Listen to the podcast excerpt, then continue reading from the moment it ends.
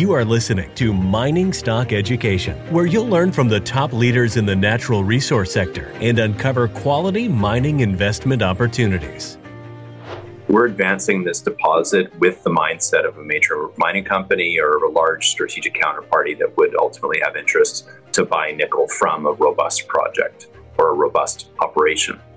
Um, and and that that approach was really kind of borne out, like I say, by that positive feedback we truly are developing this project in a way that meets the standards of multiple very large sophisticated counterparties. So the asset quality is there and the more important i think or just as important is this is sort of the, the, the technical capabilities that we bring to bear on it uh, are also kind of meeting that uh, meeting that very stringent test under due diligence Welcome back to Mining Stock Education. I'm your host, Bill Powers, touching base with Martin Turenne, President, CEO, and Director of FPX Nickel, one of our sponsors. Martin, welcome back onto the show and congratulations. You're bringing another 12 million into the treasury via a strategic investor for 9.95% of your company, which you're giving in exchange for that 12 million. Uh, break down what this means for FPX, please. Thanks, Bill. Yeah, it's a big milestone for us for sure, a big day you know, this this really allows us to be fully funded now through 2023 and 2024 to deliver a preliminary feasibility study on our flagship uh, Baptiste nickel deposit and continue all of our environmental baseline studies to ultimately getting to the point of of getting in the permitting process here in years to come. Um, it comes as a result, really, of a of a fairly fulsome process uh, discussion with several different counterparties um, there, a bit of a competitive process where we were, you know, discussing commercial terms with a variety of groups for this type of investment. It's a very plain vanilla investment. It's simply an equity investment. Does not give the investor any rights at the project level. Um, and you know, at 9.9%, they're they're basically a shareholder like any other shareholder. Um, but in, in in my view, it's particularly gratifying having come as a result of of robust due diligence uh, process that has you know included many different groups. And you know the the conclusions of those processes from all those counterparties was uniformly very positive. And so we're we're we're we see this as all as a tremendous validation of of our project of our approach to developing it. And like i say it allows us to really avoid the equity capital markets. Um, it's at a significant premium about a 27% premium to our uh, last closed uh, uh, share price and so the huge validation and really allows us to focus on getting work done and, and like I say, sort of avoiding these capital markets that have obviously been quite challenging. And you did it at what percent um, increase to your share price or premium to your share price? About a 20, 27% premium to our last closed share price. So very significant, you know, so at 50 cents Canadian, you know, uh, and even post announcement, we're still trading well below that. Um, so an opportunity here for people to look at the stock at a level significantly lower than what this uh, large strategic investor has uh, chosen to invest in. Martin, so when I call CEOs for a potential investment, one of the things I've been asking more the last couple years is what third parties have looked at what you have and what is their opinion. And so what you're saying here with this vetting process is that someone more technical than any retail investor that's listening to us chat here looked at your project and they liked what they saw. Yeah, and in not just one group, multiple groups, which is important, right? So you've got fairly consistent outcomes from those uh, due diligence processes, which um, you know lends, I think, a lot of credibility and credence to the work that we've done. We always say, we've always said that in our in in how we operate the project, how we advance it, uh, in terms of the t- our technical approach and mindset, we're advancing this deposit with the mindset of a major mining company or a large strategic counterparty that would ultimately have interest to buy nickel from a robust project or a robust operation. Um, and and that that approach was really kind of borne out, like I say, by that positive feedback. We truly are developing this project in a way that meets the standards of multiple very large, sophisticated counterparties so the asset quality is there, and the more important, I think, or just as important, is this is sort of the, the, the technical capabilities that we bring to bear on it uh, are also kind of meeting that uh, meeting that very stringent test under due diligence. So I could ask you questions about who, this the profile of the strategic investor, but I'm assuming you can't tell me. So if I would say, does he own a large social media company? You couldn't give me an answer to that. Or is it a battery maker? Is it a diversified miner? Is it an EV producer? The answer would be, Bill, I can't tell you right now. That that is the answer. Yeah, certainly under our confidentiality provisions in our agreement with this investor. Um, you know, we're we're in an interesting time in the mining industry um, uh, where you know you think about it. There are in the whole transition to electrification and, and particularly to electric vehicles. There are four industrial players in that, broadly speaking. There are mining companies, there are chemical companies, there are battery companies, and there are car companies. And each of those are sort of distinct industrial groups with many players, obviously. Now, each of those four groups are going to be very involved in delivering uh, nickel and other raw materials into that supply chain. And there's a real sort of uh, scramble underway around assets and how players within each of those industrial categories are going to position into this. So, you know, we've been talking a lot with major mining companies, but we've also been talking with a variety of downstream players. And, you know, we certainly see a world in which, you know, going forward, assets like FPX's will likely be developed as a collaboration between multiple parties within that supply chain this investor? Are they going to be advising you at all? You mentioned they're just a common shareholder, but uh, is there a relationship there to where they might advise you as you advance into the pre feasibility stage? Yeah, there, there's certain areas, let's say, of, of technical experience and expertise um, where we can we will have a, an open dialogue and a good relationship uh, that we think would benefit both parties to make sure this project is is advanced and is you know um, designed in such a way and it's producing the appropriate products that would that would uh, feed into that supply chain. Okay. So your treasury, where are we at now with the treasury and how far will that take you? Yeah, so current treasury is around 18, 18 and a half million Canadian. Um, so that takes us through the completion of a preliminary feasibility study and all the work that goes into that metallurgical work, the engineering work, uh, uh, additional field investigations, et cetera. So that PFS would be planned to be uh, completed in the market by uh, the latter part of the third quarter of next year. So think kind of September type frame. And uh, it would it would then fund us as we begin uh, on the initial steps towards a feasibility study in the months thereafter. So, you know, we we're we're fully funded well into 2024 on the back of this. And again, in these market conditions, that's a great place to be.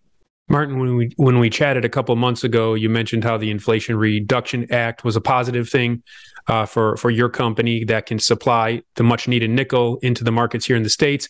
And now, since we talked, we heard about the Department of Defense in the United States possibly helping out Canadian miners. Uh, does this impact you?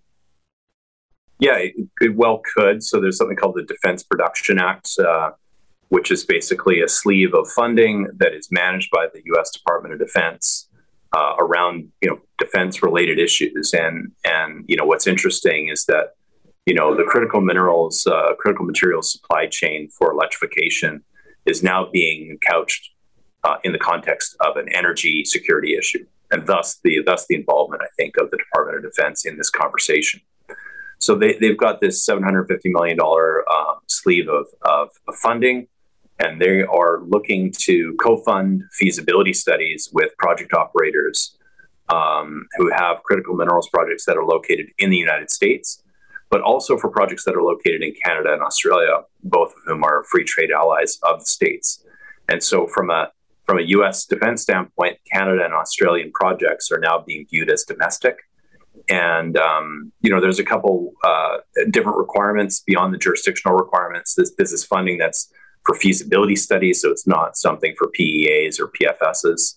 So that's something uh, we will be able to sort of tick that box in 2023 on completion of the PFS as we move into the feasibility study. There's also requirements on on ensuring that the the, the material that you would supply from these critical minerals projects serve to, to benefit and to be used in the US EV battery industry. And that's something that's another box that we can clearly tick as well. So hard to be definitive as to whether we'll be able to access that funding or not. But you know, in our understanding, it's a large pool of, of money.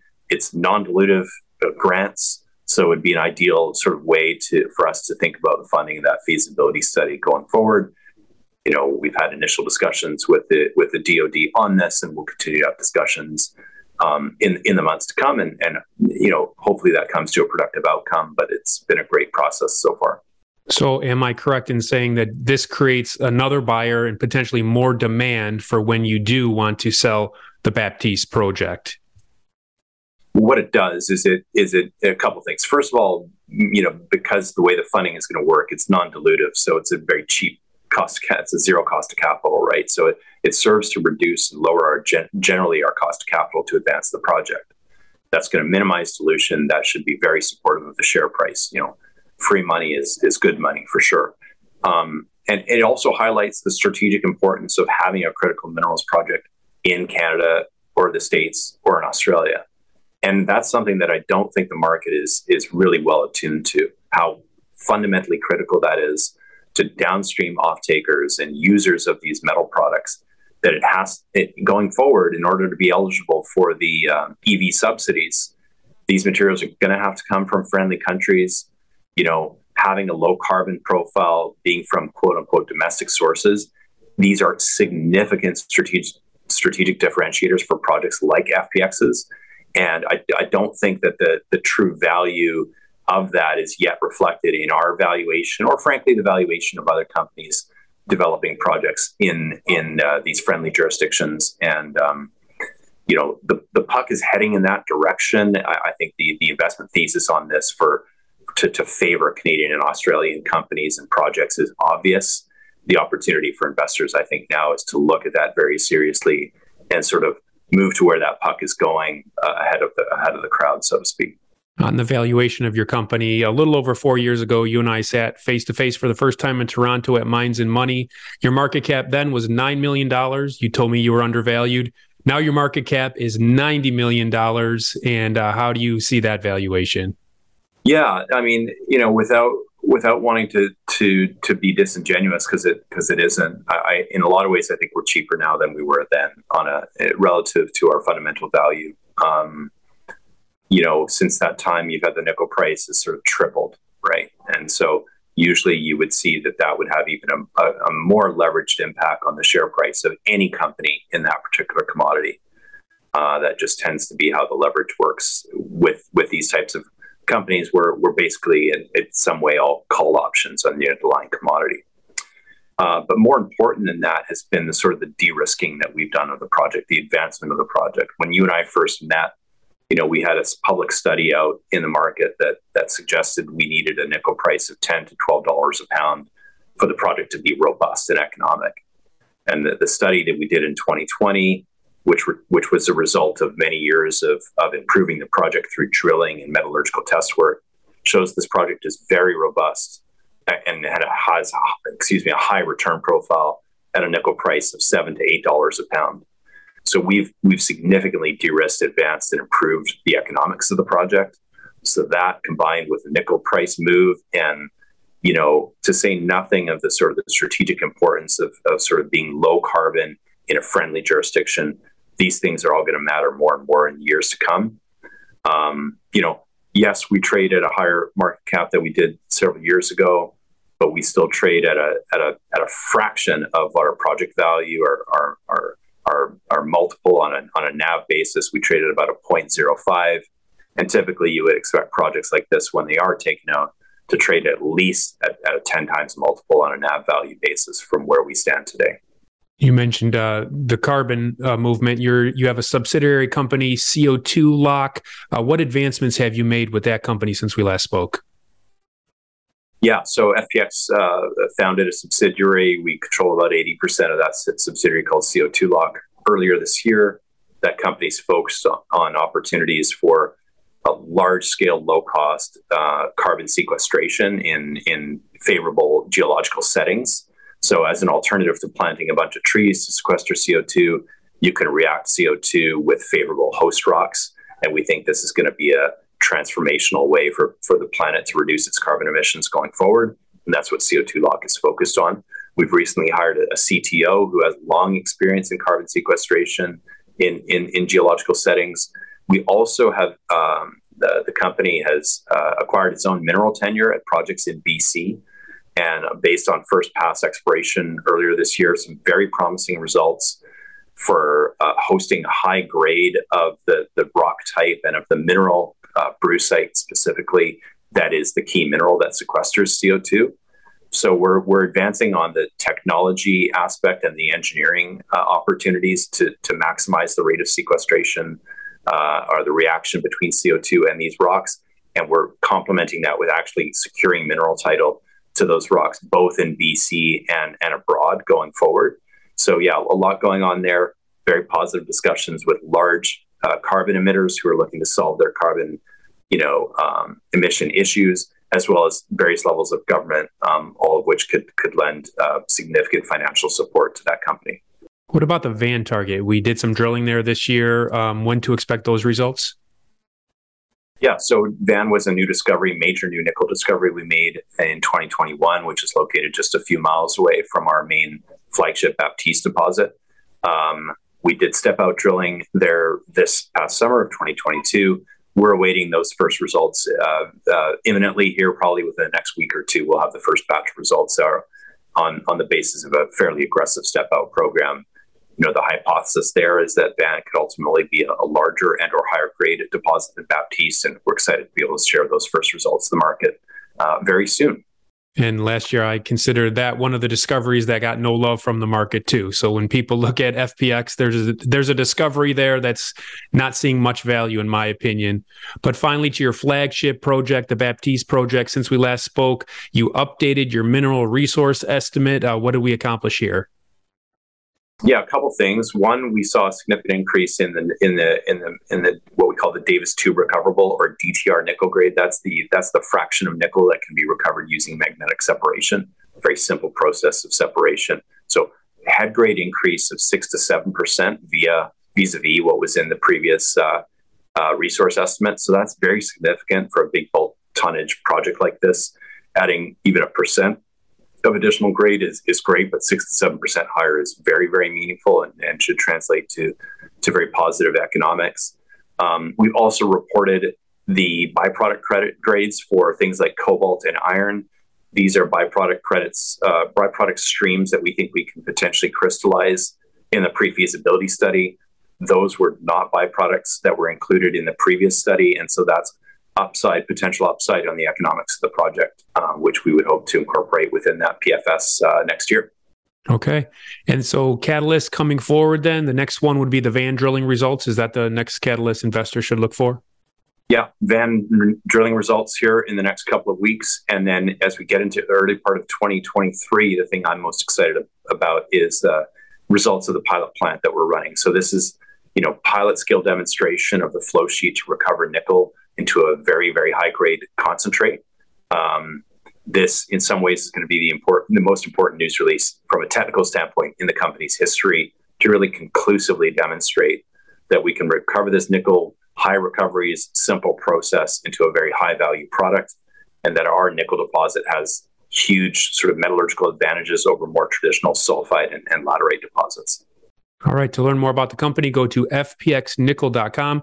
You can also reach out to Martin. He's very straightforward and responsive.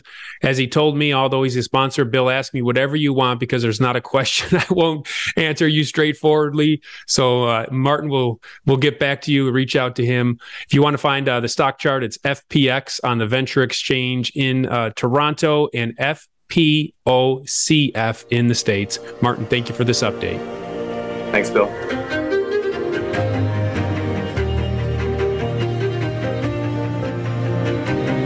Thank you for listening to Mining Stock Education. Please subscribe and share this show with like minded investors. Connect with us at miningstockeducation.com and sign up for our email list to stay in touch. Much success to you as you learn about, invest in, and profit from mining stocks.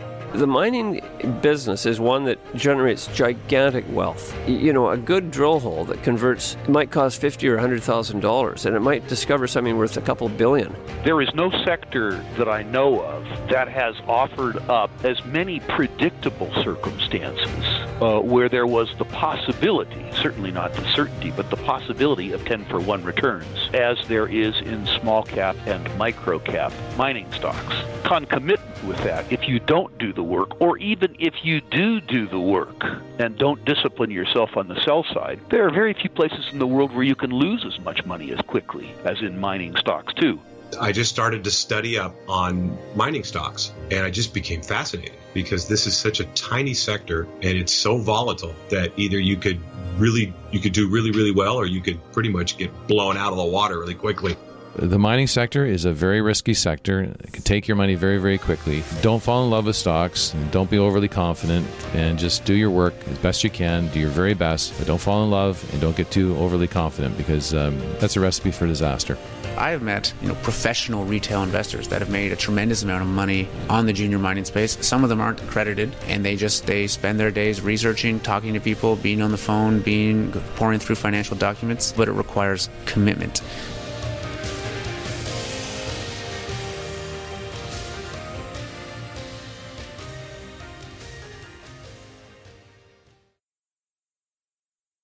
This podcast is for informational purposes only and is not to be considered personal legal or investment advice or a recommendation to buy or sell securities or any other product. We make every effort to be accurate, but the information presented is not to be considered infallible. It may contain errors, and we offer no inferred or explicit warranty. If personal advice is needed, consult a qualified legal, tax, or investment professional. Do not base any investment decision on the information contained on miningstockeducation.com, our podcasts, or videos. Make sure you always conduct your own thorough due diligence before investing. Realize that we may hold equity positions in or be compensated by some of the companies we feature and therefore are biased and hold an obvious conflict of interest. For our full disclaimer, please visit our website.